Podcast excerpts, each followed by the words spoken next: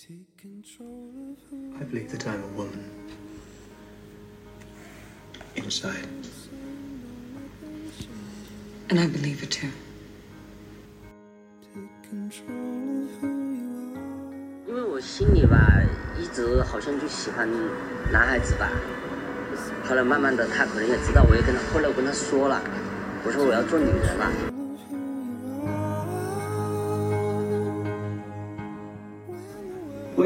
他遇到一些困扰没有，他说：“老爸，你觉得我这样能上女厕所吗？”他这种招数去女厕所确实是容易引起一些误会嘛，所以他们就去男厕所，但是他就会控制着，让自己少喝水呀，少去厕所呀。跨性别的这样一个抑郁和焦虑的风险超过了百百分之四十，超过百分之十的人会尝试自杀。There's also, I mean, and I think a number of the transphobic feminists in the UK have simply confessed to this that they think a person with a penis uh, is somebody who will attack them. And I'm thinking, why do we say that?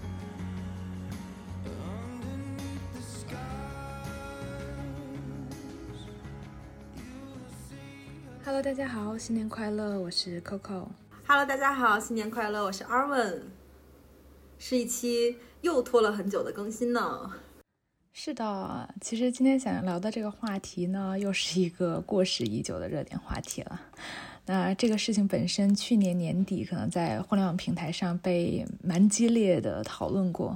当然，现在热度已经下去了，但是在这段时间里吧，我跟 Arvin 呢也试图相对更深入、更完整的去了解到这个事件的始末以及它涉及到的相关群体。所以今天也想借这个机会呢，跟大家分享一下我们想法的变化，以及基于这个事件的我们的一些反思。对，其实最开始的时候，这个事件在呃。简中的互联网和在就是国外在 Twitter 上面，其实都是有非常大的讨论的，然后声音也非常的嘈杂。然后在那个时候，我们其实也看到了各种各样的观点。然后因为这件事情呢，我跟 Coco 就试图对一个我们其实完全不了解的人群、不了解的议题进行了一些呃探索。所以这一期呢，也算是我们两个来交流一下各自的一些感受。然后好就好在，时间拖了真的挺长时间的。在这个过程当中，其实我们的观点也有了一些更新跟改变，所以可以把我们的心路历程也跟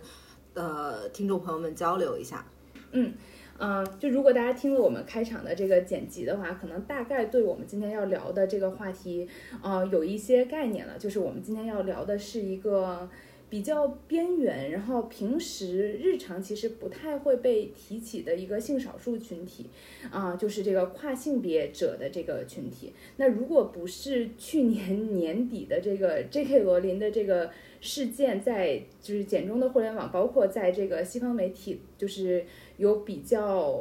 比较广泛的讨论和比较激烈的争执的话，其实。我们日常，即使我们在讨论到 LGBT 的时候，我们都不太会去想到跨性别者这样一个人群。这件事情把跨性别者这个群体放到了我们面前，然后把这种啊、激烈的争执给我们曾经造成的困惑，包括罗琳是不是反跨的，女性主义和跨性别者这两个群体是不是对立的。然后性少数群体它的具体的处境是什么样的，以及西方媒体真的像我们想的那样，已经就是在越来越左的路上越走越远吗？还是说是我们对于政治正确的理解，可能也带有了我们的一些呃先入为主的一些想法？就是有很多很多这个，当时我们看到这个新闻，可能有很多很多问题吧，所以想今天借这个机会和大家去聊一聊。嗯，其实这件事情最终发酵起来，虽然是在二零二一年的第四季度左右，但其实这整件事情开端可能要回到更早一点的时间。其实，在二零二零年的开始，呃，《哈利波特》的作者 J.K. 罗琳在 Twitter 上面就有了一系列关于女性和跨性别者的这个发言，然后就引发了很大的一个争议。然后当初其实这个争议本身的焦点就在于，呃，如果我们把跨性别者认为他具有女性所有应该具有的权益，那女性本身所受到的这些权益上的压迫也好，然后呃各种各样歧视也好，是不是就不存在的？最开始的时候似乎只是针对这样的一个议题的一个讨论，但是后面就发散成了像 Coco 刚刚说的，罗琳是不是一个反跨人士？那跨性别者的权益是否真的百分之一百的全面的和女性的权益有一个？你死我活的对立，就变成这样一个非常发散的一个讨论。但是我们观察到了一个非常有意思的现象，就是和外网的情况不同。外网可能大家还是在争论这些这些话题，在中文互联网上面的大多数的声音其实支持罗琳的，包括就是呃政治正确桑炮变成了一个有贬义的感感受的词。那跨性别者的问题更是被非常简单的总结为就是。洗手间问题，打引号的洗手间问题，对大家会觉得，好像我们生活当中跟跨性别者相关的事情，就是是否允许跨性别者使用女洗手间，而且还是女洗手间。对，这里面其实不还没有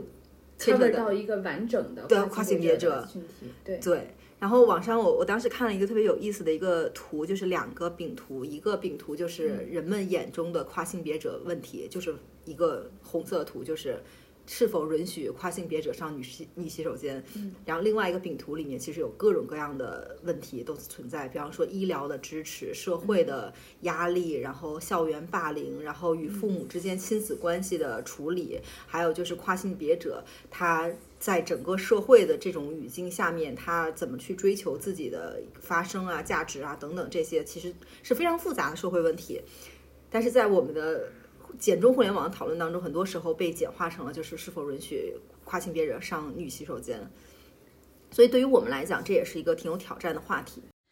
是的，其实不管是跨性别者人群，还是性别认同这件事本身，都是特别复杂、特别大的议题。那我们今天聊呢，也是想要做出一点点尝试，就是看看可不可以。不局限在这个主流媒体的相对简化的叙事和观点的影响下，而是尽可能更深入、更完整的去了解这样一个性少数群体。那罗琳这件事儿本身的话呢，可能听我们播客的听众的话。多少都会有一些了解，至少可能看到过一些被广泛传播的文章，或者是社交媒体上的一些讨论，啊，但是为了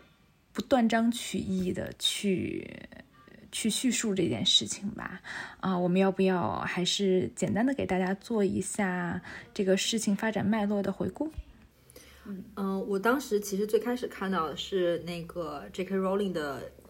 一段话，然后那一段话我在这试试着读一下。他说的是：“If sex isn't real, the lived reality of women globally is erased. I know and love trans people, but erasing the concept of sex removes the ability of many to meaningfully discuss their lives。”嗯，就这段话，我刚开始看到的时候，我觉得是有道理的，是很 strong 的一个，对，它是一个很 strong 的一个 statement。它的意思是说， 如果我们现在把性别的概念消除掉，那女性所处的这个讨论，就是关于女性主义的讨论，关于呃女性的实际的生存的现状的讨论，就全部都没有意义了。单看这句话的时候，我觉得说的非常的有道理。在最开始的时候，因为我们现在很多时候讨论的女性议题，恰恰是基于。两性之间有一个这种非常明确的性别的概念的存在。嗯，那如果性别的概念不存在，那女性所受到的这些压迫又是什么呢？嗯，所以当时其实是，呃，最开始的时候是会觉得这个议题是，就是还是觉得有点太左了。就是关于就是 trans 的这个事情，就是包括用用这个 umbrella word，就是用来月经的人代指。嗯。也不叫代指，反正就是来月经的人，就里面会包含女性和一些跨性别者，都都可以都可以 under 在下面，就会觉得这个事情是，呃，罗琳的这种发生是有它的立足之处的，是有合法性、有道理的，对。但后面继续看下去的时候，就跟 Coco 的感觉是比较相似的，就是会发现，这个问题的复杂程度并不能简单的用一句话和一个立场来说明，因为它其实是牵扯到一一群真实的人，他在这个社会上面一些真实的困境。就是我们好像，当我们把一些概念抽象化，当我们把一些观点脱离掉活生生的人之后，好像很容易接受接受一些特别极端或者是特别绝对的观点。但是当你把这个视线拖回到现实生活当中，拖回到真正的存在的那些 transgender 的人的身上的时候，你就会发现，好像不能简单的把这样的对立竖在我们和他们之间，把他们异化成他者。是的，就你刚刚提到这一点，我觉得很有意思。也是因为这话题嘛，我后来看了一些纪录片儿，然后有一个 Netflix 的纪录片儿叫《Disclosure: Trans Lives on Screen》，然后那里面就有一个 trans 女孩提到说，现在的很多公共领域上对于 trans 的讨论，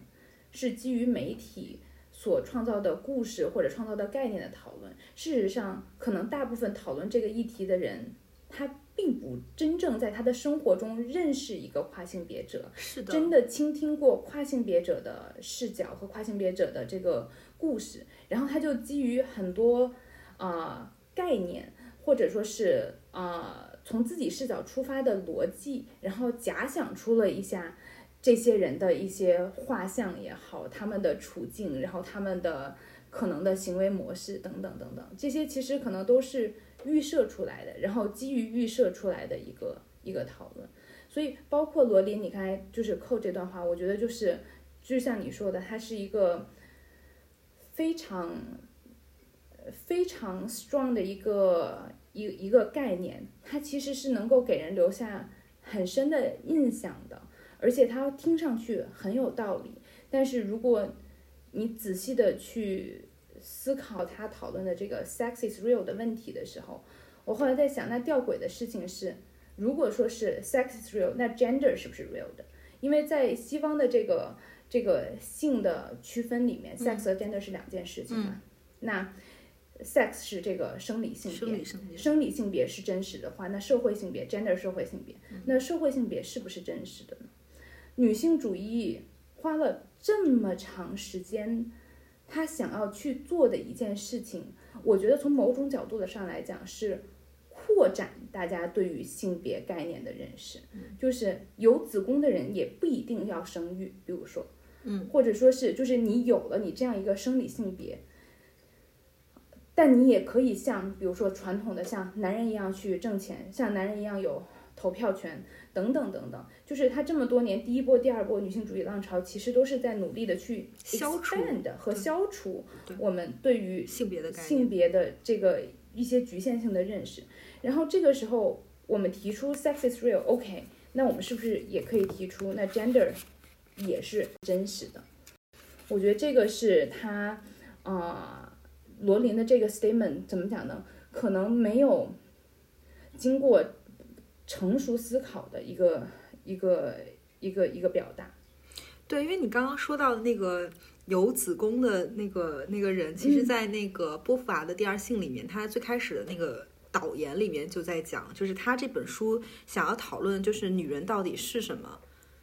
就是里面就会提到说，就是有子宫的人可以生育的人，但这个其实对于真正女性主义的视角来看，它是不公平的。女性主义其实是。究其根本，其实是在不断的消除对于这一个性别的的刻板的印象。是的，嗯，是在拓展人们对于 gender 的概念。最终其实是希望能够达到，就是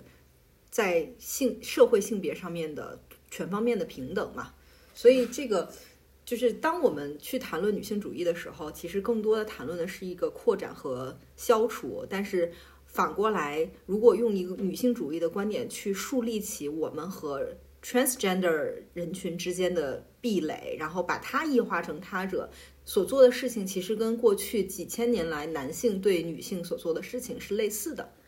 是的，是的。我觉得它不仅不应该是对立的，甚至我觉得女性主义者的所在争取的这些原则性的问题。和大部分的跨性别者，他所要争取原则性问题，双方的这个 interest 是 aligned 的。对，这个里面有一个特别有意思的一个也不叫巧合，就是一种呼应。就是我突然想到，之前我们在聊那个那个 RBG 那一期的时候，嗯，然后不是讲到说，当时有人问他说，就是美国的高院大法官里面有多少位女性法官，你觉得才是正常的？你觉得才满意？嗯然后他当时说的是八位，哎，八位还是九位？他说他说九位，九位，就因为一共就九位嘛，对对，然后说九位都是，然后然后人家就会就会露出那种特别惊讶然后不可思议的那种表情，然后他就会说说，那过去九位全部都是男性的时候，没有人认为这是有问题的。为什么我突然想到这个呢？是因为最近美国好像要重新拍《哈利波特》系列的那个电视剧，然后里面会有跨性别者，然后在里面去扮演角色，嗯但因为整个《哈利波特》里面的人物 character 里面是没有嗯所谓的跨性别者的。那跨性别者其实是演一个 somehow 是一个顺性别者的的嗯角色，他是一个跨性别者的演员，那他演了一个顺性别者的角色。嗯然后这个也是在简中互联网上引起轩然大波，大家觉得说这个是很过分，然后很很就是。呃，就是对于作者很不尊重等等等等。但是我我在我的微博首页就有一个人转发的时候说，可是过去有那么多的顺性别者去演绎跨性别者的故事，为什么没有人觉得不对呢？就让我感觉到，其实就像你说的，两者之间是有联系的，大家争取的权益是类似的。是的，就是我们既定的，就是认为大法官都应该是男性，有女性在就已经很不容易了，更别说全部变成女性。我们既定的就是顺性别者是可以去演绎跨性别者的故事，比如小学班，对小学班去演丹麦女孩，这是去获得奥斯卡，去去通过演绎跨性别者获得奥斯卡奖。从来也没有人想过说，为什么跨性别者演员不可以去演绎一个顺性别者的故事？是的，就是这这是一个这是一个特别有意思的问题。我觉得，我觉得就包括就是不管是跨性别者还是顺性别者，其实就包括我们之前在讨论这个工作是更适合男性还是更适合女性，其实它的问题是一样的，就是不重要，就是它本身的生理性别也好，它的这个社会性别也好。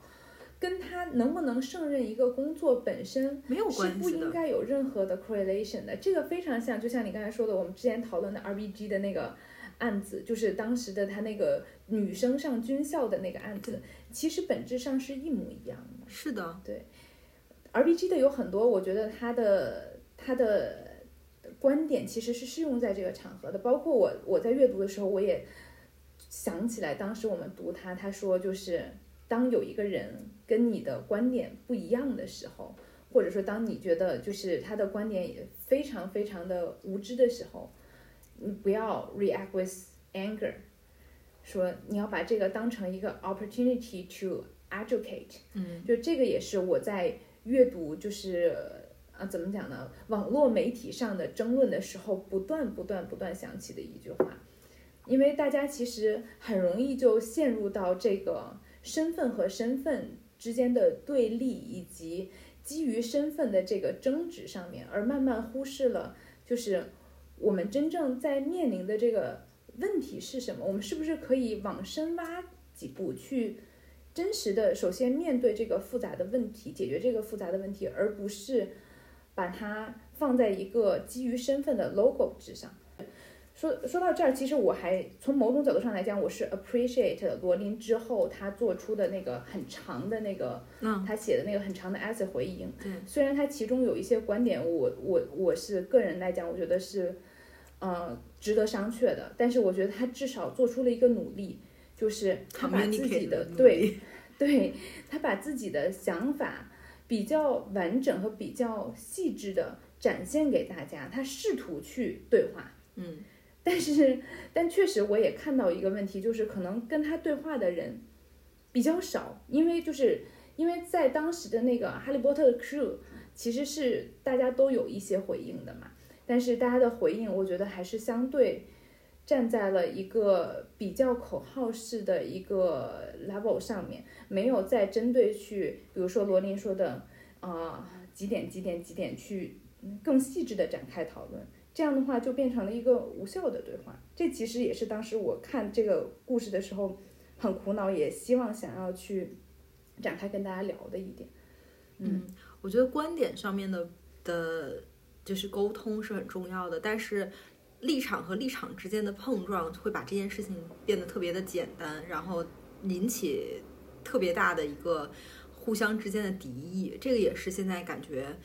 就是互联网上的很多讨论到最后的一个结。是的，就罗琳在那个 essay 里面，其实我觉得他是有一定的情绪在的，就是她她是有一种防御性的那种女性主义的视角，比如说她。觉得他提了两点吧，我印象比较深的，一个是他 refer back 了自己的这个有一点伤痛性的回忆，他是他是一个在成长过程中遭历过遭遭遇过这种性性暴力吧，对，啊的这样一个成长经历，然后他的成长过程就是希望自己能够成为一个更强的人，就是如他就觉得如果说是时间。啊，过去三十年有变性的选择，他觉得自己是不是也有可能选择成为男性的这样一种可能性呢？他的理由是因为女性希望能够通过成为男性而去逃避这种艰难的、充满挑战性的 womanhood，就是在女成为女性的这个道路上，你所面临的这一些种种的难处。我觉得站在女性的角度上来讲，我我可以理解她的情绪，可以共情她。我可以，我可以，我可以共情她的情绪。但她这个问题就像是我们刚才聊到，就是她做了一个巨大的假设，她假设，她假设所有的跨性就跨，比如说跨性别男，就是女生想要成为男生的，是都是因为想要 escape 她的这个逃避她的这个 womanhood。是，对，它是一个怎么讲呢？就是。基于自己的主观预设，而不是基于倾听而做出的结论。包括你刚才提提到的那个，就是就是这个如厕令的问题，就是把这个开把女厕所开放给跨性别女，是不是给女性和女性儿童带来了巨大的风险？嗯，这种其实是有一点。说的极端一点是有是有一点恐男，就是所谓的恐男，就是恐惧这种生理性别上的男性，因为他自己曾经遭到过这种伤害，嗯，然后他就觉得所有的有 penis 的人可能都会对他造成威胁，这也是一个他的他的预设。我觉得不管不管是不是这个这个情况是不是真的有可能出现，真的出现的话，它也不是由跨性别女造成的，对，而是由那些犯罪的。男性造成的，我觉得很多时候的讨论都会变成被 twist 成这样的一个对立情绪，就是因为女性在现实生活中所造所受到的一些伤害导致的一种应激反应。就比方说在厕所里面的偷拍的行为，然后女生在生活当中经常会受到性骚扰的行行为，使得我们会认为在公共空间上面。女性已经被挤压到一个非常小的角落里面，还会时刻感觉到不安全。这个时候，你再跟他说，即便是像女厕所这样子的地方，它也不完全属于你，它还可以有就是，甚至是心理上面的跨性别的的人群也可以来使用的时候，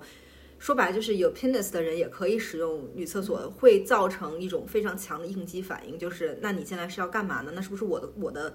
安全就更加没有保障了，我更有可能被偷拍，然后被性骚扰，然后被做出一些就是被伤害，就是很多时候的女性的应激反应就直接就出来了。但是归根结底，这是跨性别者的问题吗？这显然是把一些犯罪者的行为把这个帽子扣到了一个群体上面，这公平吗？所以，我我觉得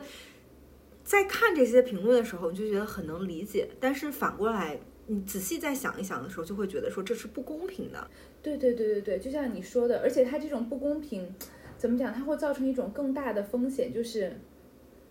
就是其实历史上来讲都是这样的。你对一个群体的这种恐惧，它慢慢慢慢就会变成这种 hatred，对，它慢慢就会变成你对于这个群体的敌对情绪。但是你对这个群体的这种恐惧，明明。不是这个群体本身造成的，是的，而是其他人利用这些群体的身份造成的，是的。而且如果说是真的想要了解这个群体，想要去认识这个事情有没有可能发生的话，我们也要站在这个群体的角度去想一下。其实，在公共，我后来看，就是我之前有发给过你那个北大和那个北京同志中心对那个什么跨性别者做的那个一个调研，嗯，那个调研本身其实虽然没有什么故事，但是它还是采样了。一些我觉得一些珍贵的数据，比如说跨性别者他他真实的恐惧是什么？他在公共领域当中其实是是有很多很多的公共领域，包括公共浴室、公共厕所等等，都是会给他们造成极大的心理上和生理上的威胁和不适的。你站在女性的角度，可能比如说跨性别女，你不让他们去啊、女厕所，但是你有没有想过，就是一个真实的跨性别女，你要强迫他们去男厕所，他们有可能遭遇到的处境，包括在就是性别监狱上面也是一样。如果一个跨性别女，她的生理性别是男，然后她出出现在了这个男监狱，她是把自己的心理和生理暴露在什么样的风险和威胁之下？其实是一个可能我们平时不太会去想到，但是是真实存在的一些视角。也就是因为这些，他们在公共领域上面无法得到社会的认可，也没有一个让他们去安放自己的地方。很多跨性别者，他就会选择少喝水、少上厕所，或者通过压抑自己的其他的方式。然后找到可能没有太多人的时候，他再去进行上厕所啊、洗澡啊等等等等这样一些啊、事情，来去来去满足他的日常生活。这还只是他的生活当中的一小部分。所以，一旦我们换位思考一下，就会发现，在之前的讨论当中，对于跨性别者这个我们并不足够了解的群体，我们的视角是容易发生怎样的缺失和偏差？对，这个其实就是我们今天节目的名字的来源，就是远方的哭声。跨性别者对于我，我相信是对于绝大多数人来讲，都是远方的群体。他可能不出现在你的生活的周围，你可能没有在现实生活中遇到过，或者是跟这样的人有真实的人际上的交往。这个时候，他所有的诉求对于我们来听到，都会觉得说可能不那么重要。但是其实对于这个世界上的任何一个群体来讲，对于其他的群体，它都是远方的哭声。包括我们在不断的去争取女性的权益，其实它也在男性的视角里面，男本位的过去的历史上来讲，它都是远方的哭声，不重要。那我们现在在不断争取权益的同时，是不是也要他者化更少数的群体，认为他们是远方的哭声？他对于我们的生活是没有关系，他出门能不能上厕所跟我没有关系，只要我安全就好了。这样子的想法是不是也是有一些自私的，而且是不利于所有人的一个权权益上的进步？我觉得这个是我们在整个看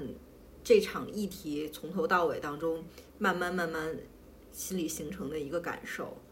这也是我在想，为什么我们在就是在简中的这些呃媒体和平台上面，可以就是看到更多可能更更广泛的对罗琳的支持，可能就是因为我们离他们更远。我们在就是我们同性恋这个议题的去病化都还没有完全的，就是得到可能更广泛的认可，然后突然一下就是跨性别者这个更更少数、更边缘的群体被抛到了这个我们面前的时候，我们可能天然的就觉得这个离我们太远了。然后在这个太远的过程当中，就好觉得好像是是不是这个西方的这个政治正确走过头了。对我之前在那个微博上面看到一个人发的，我觉得特别有意思。他说，呃，跨性别议题讨论入门测试：一、写出跨性别女性、跨性别男性和非二元性别者都是指什么人；二、跨性别者占总人口的比例大概多少？三、跨性别者的性取向都有什么？四、列举出跨性别者在家庭接纳、社会接纳、法律承认、公共空间使用、安全、就业、网络、舆论和发言空间、医疗这八方面至少一条的现实困境。五，请说出你认识的三个及以上跨性别朋友，至少是在社交平台聊过的，向你透露的生命经历故事。如果答不上来这些问题，那这位顺性别者就别去听跨，就就去听跨性别者自己的声音，不要想当然的去发一些东西。所以这个其实就是我们刚刚说的，你如果没有真实的去了解过他的困境，把他看成是一个个真实的人，而去把他异化成一个离你很远的群体，想当然的去往他身上扣帽子，然后把他的处境简单化。其实是非常不负责任的一种讨论的态度，尤其当你说出来的这些，其实他们一个个都是真实的人。是的，其实我们很难，比方说，如果真的是有这样子的朋友在身边，我虽然没有跨性别的者的朋友，但是我有同性恋的朋友，嗯，你会发现，当你他是你身边真实的人的时候，你很难对对他说出一些非常刻薄的话，而且你会觉得他的所有的要求都是正当的，他想要法律上的承认，他想要跟他的伴侣有有合法的生存空间，他希望在就业上面不受任何歧视的时候，你会觉得，因为他是一个活生生的人，他的所有的这些诉求都可以理解。但是如果你把它异化成一个远方的群体的时候，就会觉得说他的诉求跟我没有什么关系，那他争取诉求的成功与否也和我没有什么关系。那对于跨性别者来，可能因为他们的人数更少，离大多数人的现实生活更远，所以他们就更容易被异化成这样一群不太重要的人。是的，我觉得一方面可能是不太重要的人、边缘化的人，还有一方面，我觉得更更危险的是，我们把他把他们当成了一个精神上有一些疾病的人。我我我这么表达是因为我没有想到一个可能更好的对这个误解的总结方式，但是其实 somehow 罗琳的罗琳的 essay 里面其实透露出了一部分他这样的假设。这个假设是什么呢？就是他觉得可能哎，我要么就是不够坚强，哎，我要我要我要成为一成为一个权力结构当中更强势的群体，就是男性，所以我选择了成为跨性别者，或者我的这个性别认同当中出现了一些什么问题。对，这其实就是怎么讲呢？在很长一段时间，对于同性恋群体也有的误解，就是你是不是因为在之前感情当中受到了创伤，所以才选择喜欢同性啊？其实这个是我觉得在现在我觉得好很多了，但是在我们小的时候很常听到的，现在其实也蛮长的，也可能是因为就是我们身边这样的人越来越少了。对对对对，但是在可能在更广泛的社会群体当中。可能就是觉得这一部分的人是因为心理上或者精神上或者生命体验上有某种缺 陷，或者遭受了某种创伤，才选择成为另外一种性别认同的人。就就经常有那种就是女同性恋会被直男问说你是不是受过被男人伤害过，意思就是啊我可以拯救你，这还挺常见的，我觉得。好常见。对。对，但事实上，如果你真的去去了解一下的话，你会发现，就是其实逻辑上这都是说不通的。因为你想想看，他他要是从性别认同上做出另外一种选择，他所面临的挑战和压力，其实是要远远大于我们对他预设他在情感上遭受过创伤这种挑战和压力要大很多的。对他选择认同自己成为一种反方向的，就是和自己生理性别反向的人。他能做出这个决定和做出这些尝试，其实已经代表了他内心是非常坚强，而且他在迎接呃更多的生活当中的挑战的。嗯，然后另外一个我想聊的话题就是关于发声这件事情，因为还有一一些声音会说，就是你跨性别你就自己默默的跨，你不要到现实生活中或者在互联网上去 去。说这件事情，或者是 大大大肆的去宣扬这样的事情，什么？对，呃，这，但是我会觉得这个话题其实一点都不新，因为也有很多人说，就是我对同性恋也是，我我不反对同性恋，但是你不要大肆张扬自己是同性恋，就是我不反对你，但是我也不想看到你，就会让我会觉得，就是这两者就是有点类似，就是这就是不让少数群群体发声。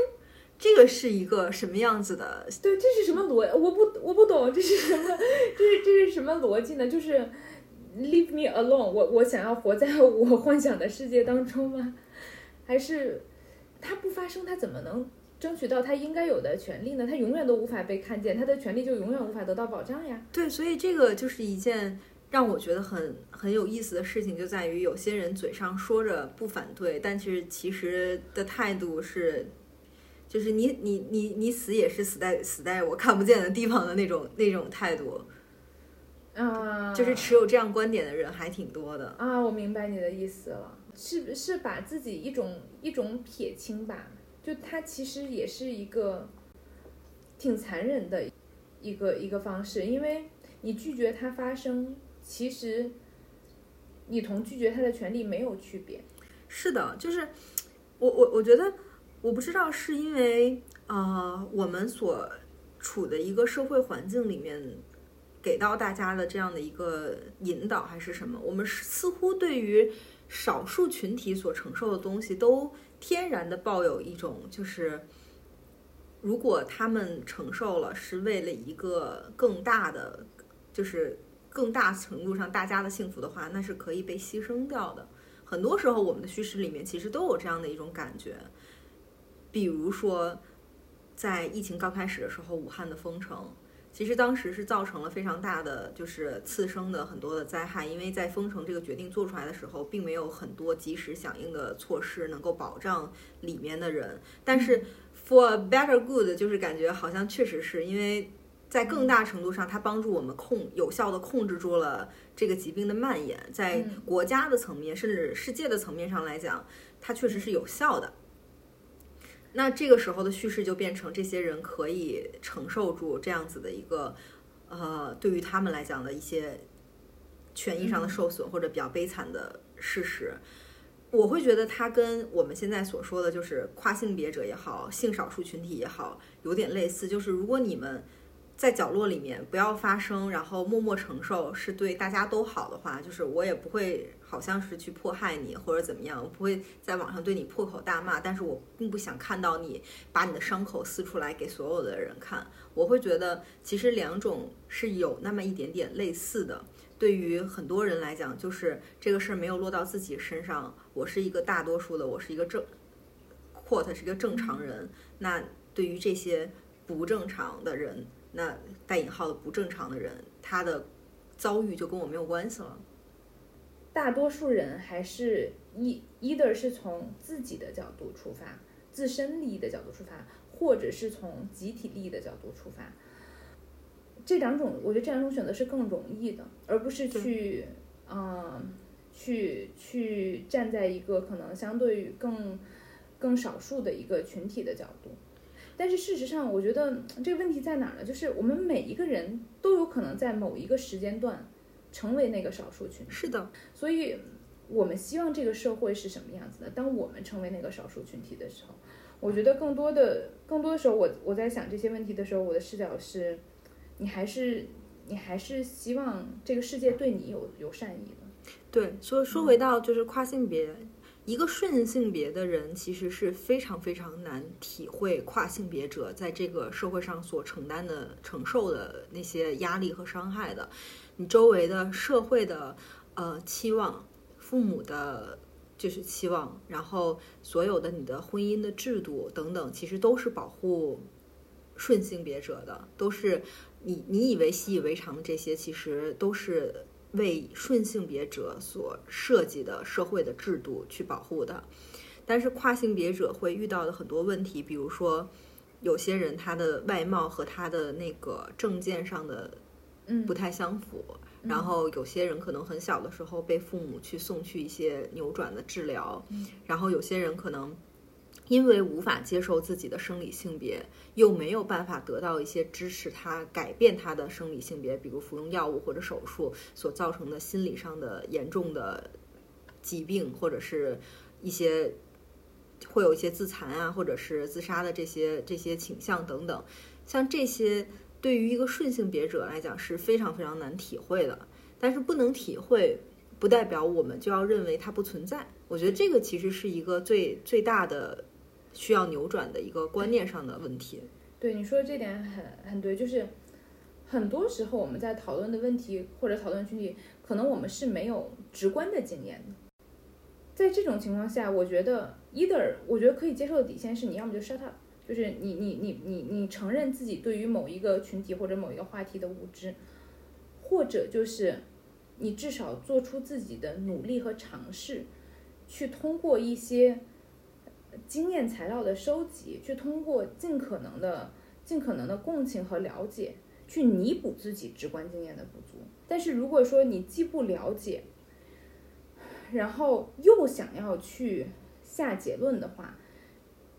就很容易产生一些就是啊误区。嗯，对，而且我觉得很多时候恐恐恐惧也好，然后仇恨也好，和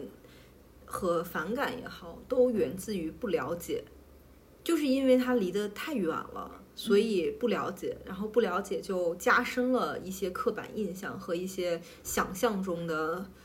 画像，所以就会导导致一个情绪上面的和情感上面的对立。是，但是反过来讲，就是如果少数群体不去发声的话，这种理解就更没有办法达成。对，就是因为你，你肯定一个顺性别者肯定是很难共情一个跨性别者的经历的。那唯一能够了解的途径就是你去倾听他真实的经历，但是你又不给他发声的空间，就意思就是你如果去跨性别也好，你同性恋也好，你就默默的去去就好了，你不要在公共空间上面大喊自己遭受的遭受到的不公，遇到的问题。但是这样就很就很矛盾呀。那他不说出来的话，你就更没有办法达达到一个更被更多数人理解，从而为他争取一些他本该享有的权利。是的，是的，是的。但你说到这个，我又想到，就是我前两天看一个纪录片，叫那个很短的一个纪录片，大概三十多分钟吧，腾讯上面就有，我也推荐大家去看一下，叫《有性无别》，嗯就是对于跨性别者的一个群像的描写。嗯然后他的那个主主讲人就相当于是类似于他这个 host 串讲人，她本身就是一个跨性别的女生，然后她在一个她是十九岁完成了这个手术的，嗯她是真的是做了生理上面的这个这个身体手术，然后她在上海的一家三甲医院做的，然后她当时就是她在其实做这个手术之前，她都有很多很多的这个心理上面的抑郁和孤独感。但他在做这个手术的时候，认识了那个手术的就是负责的医生，然后，然后他就发现，然后那个医生就给他看，他有一个册子，有很多很多的人都是跟他同样的情况，呃，either 是跟他同样的情况，或者是跟他反向的情况，就是男跨女或者女跨男的这种情况。嗯然后他就突然就发现自己好像原来不是那么孤独孤独的。然后他后来呢，在做这个纪录片的时候呢，他就采访到当时住在这个在住院的一个跨性别男孩的一个妈妈，然后那个妈妈就说她的体验就是她其实有很多很多年都非常非常痛苦，他也打过他的孩子，他也骂过他的孩子，他完全不能理解他的他的不能理解，也不能接受他的存在。然后他小孩也是因为自己的这个身份，然后后来就辍学了。辍学了以后，他就去做去学烧烤，然后做烧烤店，开了一个烧烤店。那他开烧烤店的过程当中呢，就是后来又发现很多人来吃他吃他的烧烤，并不是为了来吃饭，就是来想要指点他或者去就是评价他，反正就是用异样的眼光去看他。然后他妈妈就觉得很痛苦，直到他发现有就是这个这个医生他的这个。他的这个诊室是可以做这个手术的，然后这个医生同时给他介绍有多少人其实跟他的儿子是一样的情况，这个时候他才觉得说是他他在多少年的过程当中，慢慢慢慢慢慢的理解了。就我觉得，其实我们应该给他们更多的平台，不管是让不属于他们的人知道他们不是，就是他们不是异样的。同时，也是让他们自己知道他们不是孤独的，嗯，因为我们不认识跨性别者，说明他们在生活中可能遇到自己的同类的概率也非常非常的低。对你如他如果在没有办法接触到这些故事的话，甚至他有可能会被这种主流的话语规训，认为自己是有病的，认为自己，呃，是不应该存在在这个世界上的。我觉得公共空间，both 线上和线下给到少数群体是非常非常重要的，但是也是在目前的环境下是被挤压的非常严重的，所以这点也是让我们觉得非常难过且觉得很可怕的一点，因为对于呃少数群体来讲，能够找到自己的同类，能够接纳自己，其实是非常重要的一步。其实对于我们每一个人都是这样，就是我说说刚刚 Coco 讲的那点，我非常的同意，就是我们总会在某一种划分下或者某一种语境下变成那个少数人。比方说，你你最大的就是女性，其实就是一个一个群体，然后不婚不育的女性是一个群体，离婚的、单亲妈妈的，这些都是一些少数的群体，他们其实都需要这样子的一个发声的空间和互相之间了解对方，然后接纳自己的空空间。但这些 somehow 还是有办法去去找到的。包括我们现在在很多讨论里会发现，女性其实是结成了某一种的共同体，在在一一起发声。对于性少数群体和跨性别群体的比较可悲的就是，他们现在的发声的空间和沟通的空间是在被不断的挤压的。是的，公共公共领域的问题，这就可能是我觉得这个事件它暴露出来的另一个需要我们去反思的问题嘛，就是我们怎么样才能在现在这个可能注意力的这个 span 越来越短，然后。大家的这个情绪越来越激烈的网络环境中，尽可能的去创造一些更包容的、更理性的、更愿意去倾听的一个对话空间，我觉得是是一个可能我们这个播客很多期节目都想要去探讨的问题。可能其实我觉得一部分也是我们最开始想要去。录一些播客去去去讨论一些话题的原因，就是通过什么样的渠道或者通过什么样的方式，能够去创造更好的沟通环境。对，去创造更包容的、更开放的、不那么极端的沟通环境，其实是感觉是很现在在现在的这个讨论的空间下是特别难的一件事情。我们其实。最开始想做这个播客，和我们喜欢听的一些播客都是类似的感觉，就是试图在创造一个大家对话的一个空间，然后创造一些非碎片化的，而是能够有多重观念去表达的一个交流的方式。但是，确实是在现在的互联网的语境下和线，包括线下，其实现在很多社会活动是很难进行的。我们，嗯，会觉得其实。这也是现在的一些可能社会学的学者想要去和一些公益组织现在正在努力去做的事情。我们也希望能够看到一些真正有效的帮助到少数群体的，然后真正能够有效改善公共讨论空间的这样的努力能够被看见吧。是的，我觉得现在其实从某种角度上面来讲，还是。还是有很大很多那种细小的进步的，只是这些细小的进步可能它暂时还没有形成特别广泛的影响。包括我也是在看跨性别跨性别者群体的时候，发现就是有一些其实公益组织在这个过程当中起到了很对这个群体起到了很大很大的帮助。嗯，不管是小的公益组织，还是包括甚至个人，就有一个有一个有一个南京的一个。一个姑娘，她是一个跨性别女孩，然后她自己，因为她自己在就是成长过程当中受到了很多这个创伤，她就希望能够给大家创造一些更好的环境，她就把自己的一个自己的家，同时也是自己的工作室，是一个几居室的一个小房子，改成了一个类似于跨性别者保护所的地方，就是当她所认识的这个跨性别者群体当中有人，比如说不被家里。理解被家里赶出来，或者说是出去住酒店，然后都被酒店拒收的这种情况的时候，他可以把他的家提供出来，让他们有一个居住、沟通的一个环境。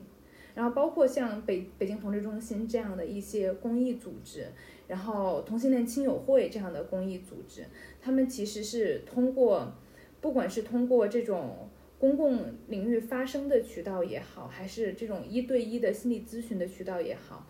能够帮助就是同性同性恋和这个跨性别者群体的他们的亲友，至少从亲友开始，先去更好的了解啊，他们自己身边的这些自己不理解的人，啊，给他们带来了很大的帮助。对，而且我觉得，呃，对于女性来讲，很多时候我们要把。呃，一个事情的原因和结果分清楚。就很多人会觉得说是男同性恋造成了同妻，所以他是对女性的压迫，包括很多同妻还要生孩子，因为男同性恋想要给父母一个交代，给社会一个交代的时候，他会选择去骗婚，然后去去生孩子。把这如果这个描述是我刚刚的这套描述的话，你会觉得这个事情的成因是因为男同性恋，是因为他们想要去迫害女性。但是其实反过来讲，就是正是因为社会对于他们的不了解、不容忍，导致他没有办法去追求真正他自己想要的生活，反过来只能去选择归顺社会对他的期待，然后他做出了这个事情，伤害到了其他的人。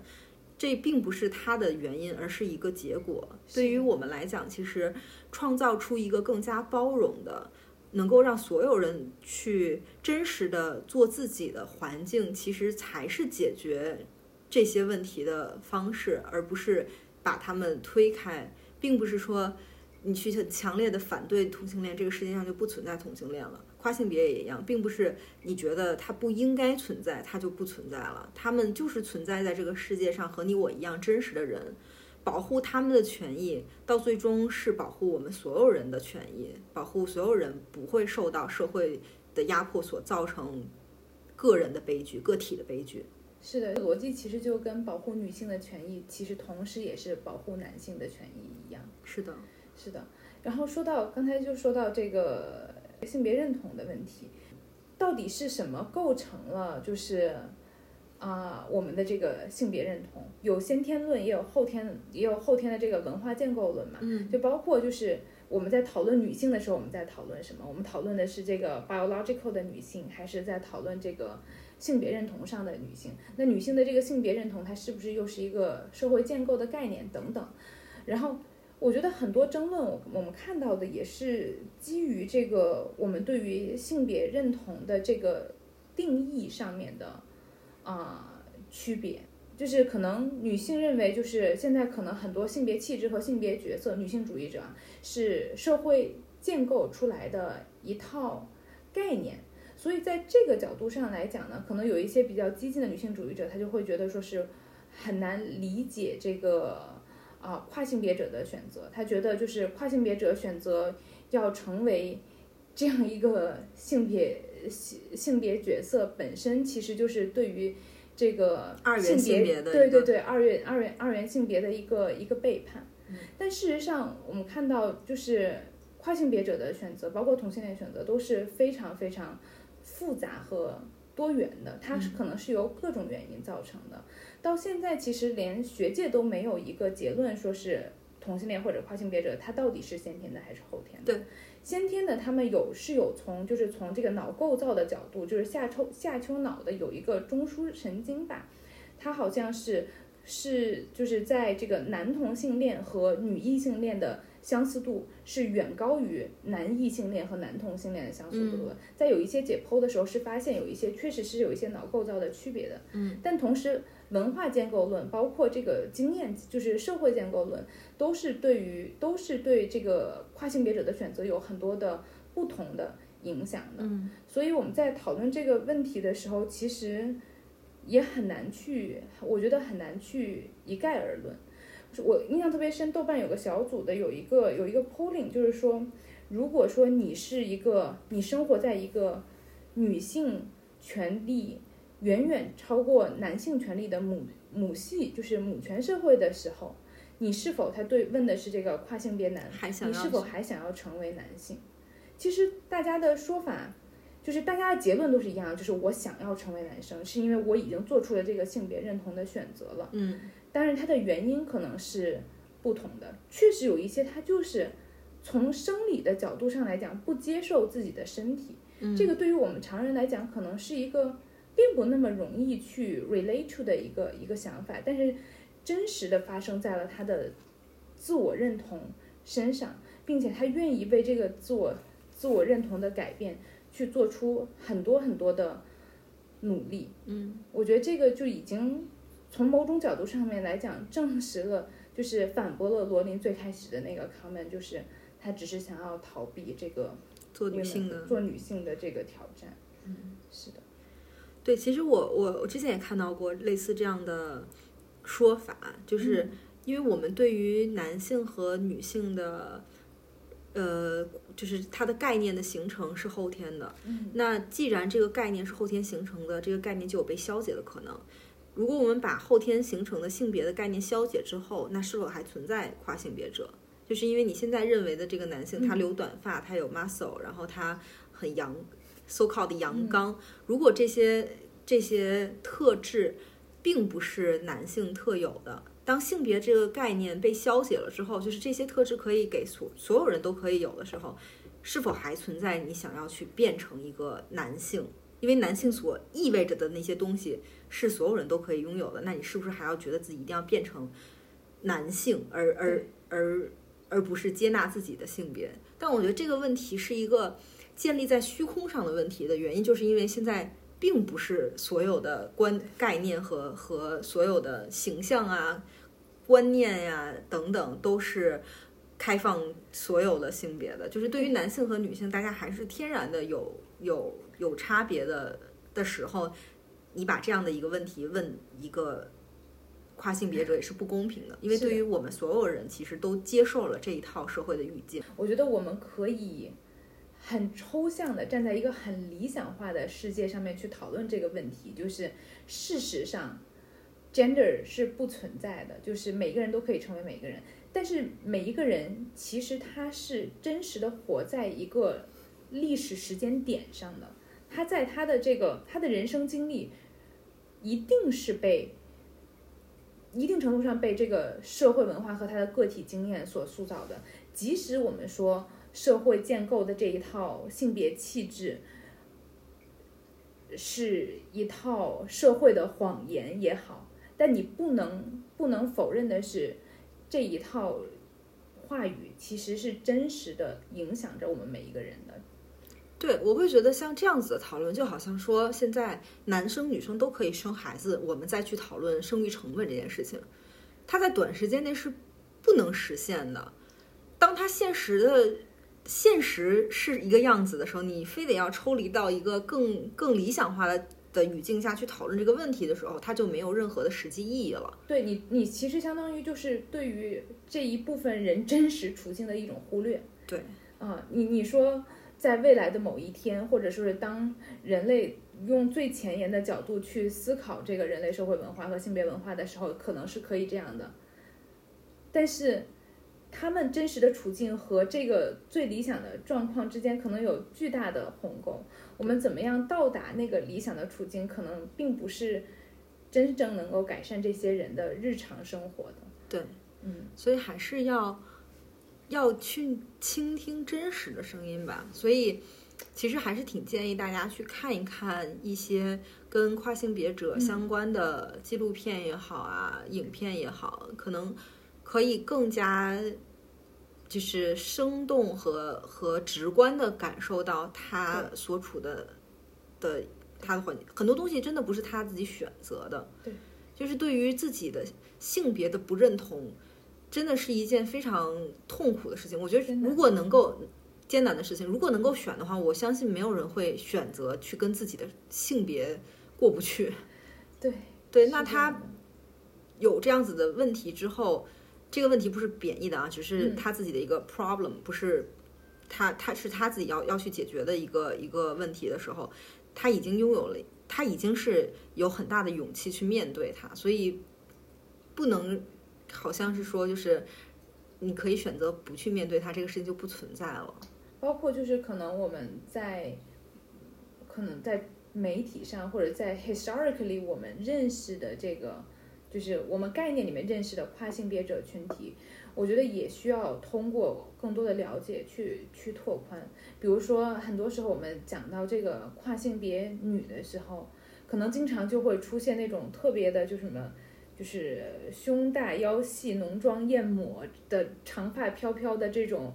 呃，跨性别女形象。因为，因为你可能在一些不管是影视作品当中啊，还是可能就是社会认识当中啊，比如说就是一些特殊的职业职业工作者呀，他们就是以这样的一个跨性别女的形象出现在大家的视野里的。但事实上，可能成为跨性别女也有很多很多不一样的。人有他们自己不同的人生故事。有一些我看到那些纪录片里面，有一些就是一个你看上他去就是一个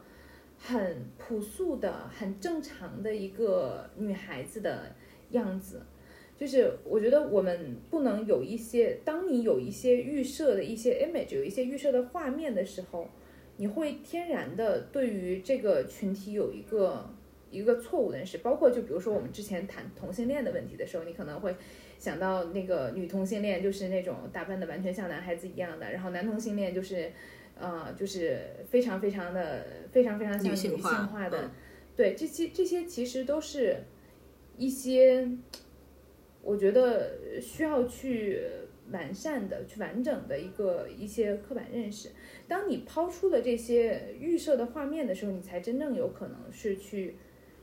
把他们当成一个人去认识他们。另外一个我觉得需要警惕的，就是观念和看问题的角度，就是呃很社达的那种很强者的语境，就是。当你有本事，或者是你有钱，或者是你成在社会上面成功了，你就可以做自己。金星，对对对对，我们我们其实一直没有谈论到金星，就是因为我觉得它是一个成功的个例。对，它是在社会层面上面成功的。我我觉得我们不能抛开，比如说社会经济地位，或者说是抛开人的其他的啊维度去讨论这个人，就是即使是跨性别者群体。他们每个人的处境也是不一样的。比如说，一个非常成功的女性和一个在农村当中生活的这种女性，她所面临的生活处境完全就是完全不一样的。我们我们需要有一种可能更交叉性的视角去讨论这个问题。对，我觉得，呃，强者的语境是特别值得警惕的。然后，也是现在在很多呃网络上讨论的时候，会经常被大家采用的一种语。一一个一个一种看问题的角度，这种看问题的角度其实是很很很可怕的，就是非常社达。我觉得对于任何议题上面其实都是一样，跨性别者可能是同性恋者，可能是女性女性议题也是同样的。大家都会认为，你当你只有获得了社会层面上的成功，你才能够选择去做自己。但这本身其实就是一个很不公平的一种一种说法，而且我们不能保证我们永远处在一个强者的位置上面。是的，强与弱本身是流动的，对，嗯，但是我们希望看到的社会还是一个，不管你处于这个流动当中的任何位置，你至少有一些基本的权利得到保障的社会。所以今天，呃，聊的这个话题，其实对于我跟 Coco 来讲，也是一个比较新的一个体验，因为之前聊的话题或多或少，我们还是。了解的程度会会选一些自己比较擅长、比较了解的领域和角度去沟通，但这次其实这个话题对于我们来讲都是很崭新的。然后我们俩在聊之前还试图想要在生活当中找到真正的跨性别者，然后能够有更一手的资料和更一手的这种人生体验来做一个真实的分享，但最终失败了。就是从某种角度上来讲，也确实是生活当中真实的跨性别者确实比较少，然后也是，除非是网上的一些呃博主啊，或者是 key opinion leader 这种，剩下的真实的那种平凡的普通的跨性别者，可能就更难去找到。是的，所以我们就没有选择这样的一个一个角度。但是反过来，对于我们来讲的角度，就是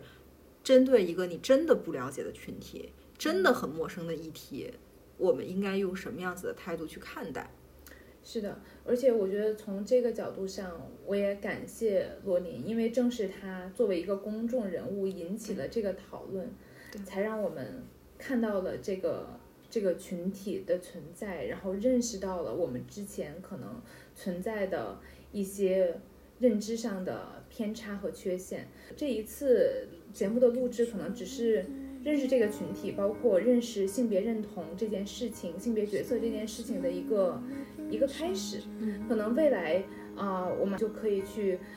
更深入的啊、更完整的去了解啊性与性别相关的这些话题。然后也希望我们这一次的分享能够啊给大家一些啊新的视角，帮助大家在这个啊生活的过程当中可能更。关注到一些我们平时看不到的问题。好的，那今天的节目就到这里，谢谢大家，然后谢谢大家的收听也祝大家春节快乐！春节快乐。When it comes apart,